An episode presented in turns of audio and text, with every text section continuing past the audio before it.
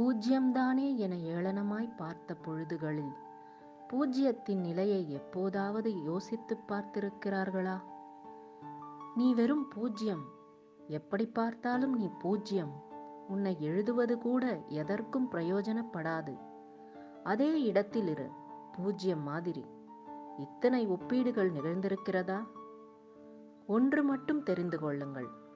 பூஜ்யங்கள் இல்லாமல் கணக்குகளும் இல்லை ராஜ்யங்களும் இல்லை. சுழலும் பூமி முதல் ஒளி தரும் ஆதவன் வரை அனைத்துமே பூஜ்யங்களின் பிம்பங்களே. பூஜ்யமே பிரபஞ்சத்தின் பிரபஞ்சம். பிரபு சங்கர் கா.